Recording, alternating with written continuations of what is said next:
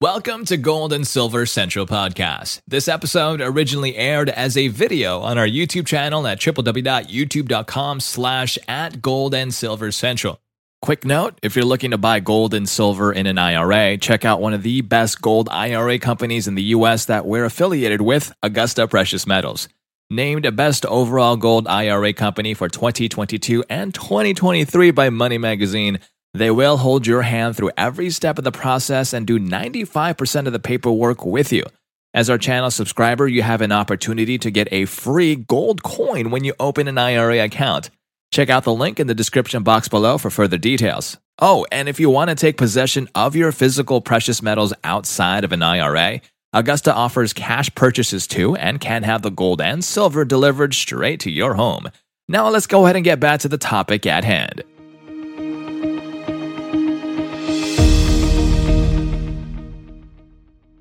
How was gold made in ancient times? The answer's coming up. Let's face it, gold has captivated civilizations throughout history, totally hypnotizing humans with its shine and its worth.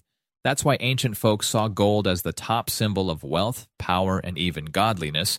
But ever wonder how they made this precious metal back then?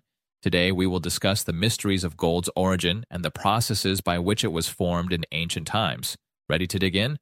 Gold's natural formation. This precious yellow metal, that glowing symbol of wealth and beauty, didn't just pop into existence.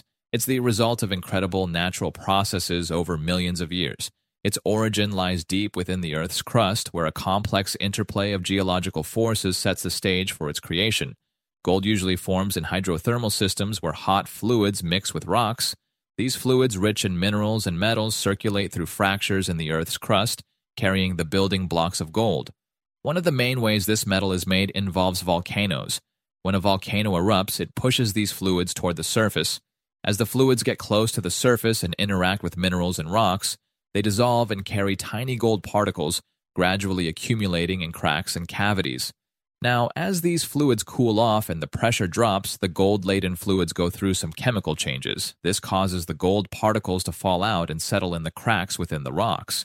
These veins of gold, often mixed with quartz or other minerals, are what miners hit up when treasure hunting. In addition to this volcano inspired method, Mother Nature has other tricks up her sleeve. Placer deposits, for example, result from the erosion of gold bearing rock. Imagine rivers and streams acting like giant conveyor belts carrying sediments downstream. The heavy gold particles drop off in places where the water slows down, like riverbeds or at the foot of mountains. And voila, that's how we get those cool yellow nuggets. All the conditions needed to form this precious metal are pretty precise. It's all about having the right temperature, pressure, fluids, and host rocks. That's why gold is pretty rare in the Earth's crust and why finding it is such a big deal. So, thanks to nature working its magic for millions and millions of years, we get these awesome goodies brought from deep down in the earth to the surface, ready for us to dig up and cherish. Ancient gold mining techniques. Looking for this precious metal was a serious business for our ancestors, and they devised clever ways to find it. Whether it was in calm riverbeds or on the side of a rugged mountain, they were on it. So let's check out some of these cool ancient mining techniques that let people dig up all that hidden gold. Placer mining. This is old school gold hunting. People would sift through the loose mineral in riverbeds or alluvial deposits They'd use pans or wooden plates, scoop up some dirt, and gently swirl it around. The light materials would wash away, leaving the heavier gold particles. This process, known as panning, required skill and patience but was highly effective in recovering significant amounts of gold. Sluicing. This is a bit more sophisticated but still super effective. Here, miners would use a long tilted box called a sluice box. They'd redirect some water from a river or stream through the box, the water would wash away the lighter dirt, and the heavier gold particles would settle into ridges in the box. Then they could scoop out the gold. Rocker box. Also known as a cradle, the rocker box was a big hit with gold miners back in the day. It was a wooden box set on rockers so it could move back and forth like a baby's cradle. Miners would shovel dirt and gravel into the box, and the rocking motion and water would wash away the lighter sediments, leaving the gold trapped behind some riffles at the top.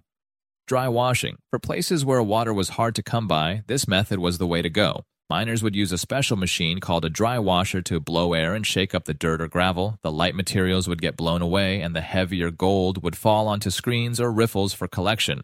Underground mining. As time went on, people started to get even more inventive with their mining. For gold deposits buried deep down, they'd dig tunnels or shafts to reach the gold. Using picks, hammers, and chisels, they'd break out the gold bearing rock and then process it to separate the gold from the rest of the minerals. So, as you can see, our ancestors were ingenious when finding gold. It's no wonder that gold has played a big role in human history.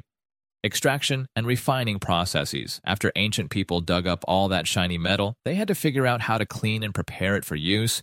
They had to break up the rocks, get the gold out, and remove any impurities. Let's see how they did it. Crushing and grinding. It all started with some good old fashioned elbow grease.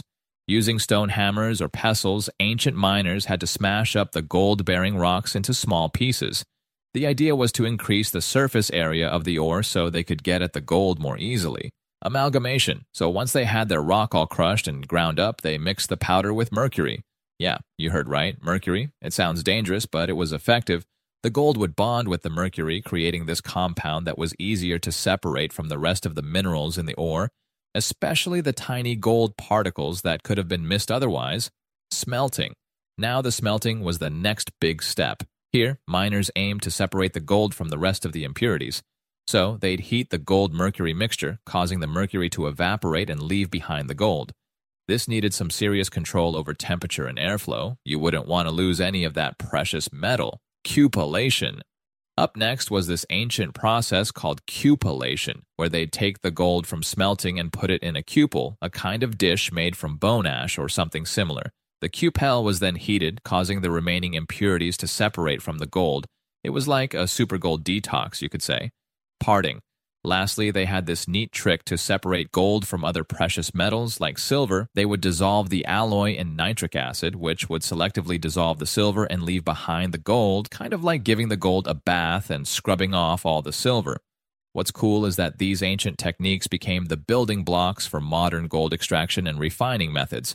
The spirit of innovation from these early gold seekers still shines in today's gold industry. Amazing how far we've come, isn't it? Using technological advancements. It's not news that we're all a little obsessed with gold. I mean, people have been chasing after this shiny metal for centuries, and over time they've devised many impressive ways to dig and refine this metal. Let's take a look at how ancient societies leveled up their gold game, improved mining tools. As people got smarter, so did their tools. Those ancient miners developed better versions of their picks, shovels, and hammers.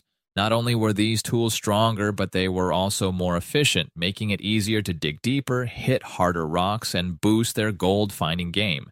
Water powered mining. People started to use the power of water to their advantage. They came up with smart ways to use flowing water to get at the gold in riverbeds and alluvial deposits. Imagine canals, ditches, and sluices that moved water around to wash away sediment and uncover the gold rich mineral underneath. Talk about making a splash, fire setting techniques. Have you ever tried to get a stubborn lid off a jar? That's what ancient miners were dealing with, but with hard rocks instead of jars. They'd heat the rock face with fire, then cool it down quickly with water. This caused the rocks to fracture, making it much easier to get at the yellow goods inside. Improved extraction processes. Humans got really good at getting gold out of rocks and minerals. They fine tuned the way they crushed and ground up the ore, which made it easier to release the gold particles. All this led to higher gold yields and more efficient extraction overall, furnaces, and smelting techniques. This is where things really heated up. People started using advanced furnaces that could reach higher temperatures, making it easier to separate gold from impurities. They also developed better smelting techniques like blowpipes and bellows to control the air supply and make the process more precise and efficient. Alchemical knowledge. Don't forget the ancient alchemists. They played a huge role in these tech advancements. They experimented and learned more about chemical reactions and refining processes, which helped them extract and refine gold in more controlled ways. The cool thing is that these ancient breakthroughs are why we can extract and refine gold so efficiently today. They laid the foundation for the mining and refining practices we use now and shaped the gold industry as we know it. Now you know how the ancients get gold. It's just amazing how much our ancestors accomplished in the pursuit of this precious metal. Their knack for innovation, creativity, and their grasp of technology totally changed the game when it came to mining and refining gold. Our ancestors' methods set the groundwork for our modern gold mining industry. All the things they discovered through centuries of trial and error have helped make our current mining and refining processes what they are.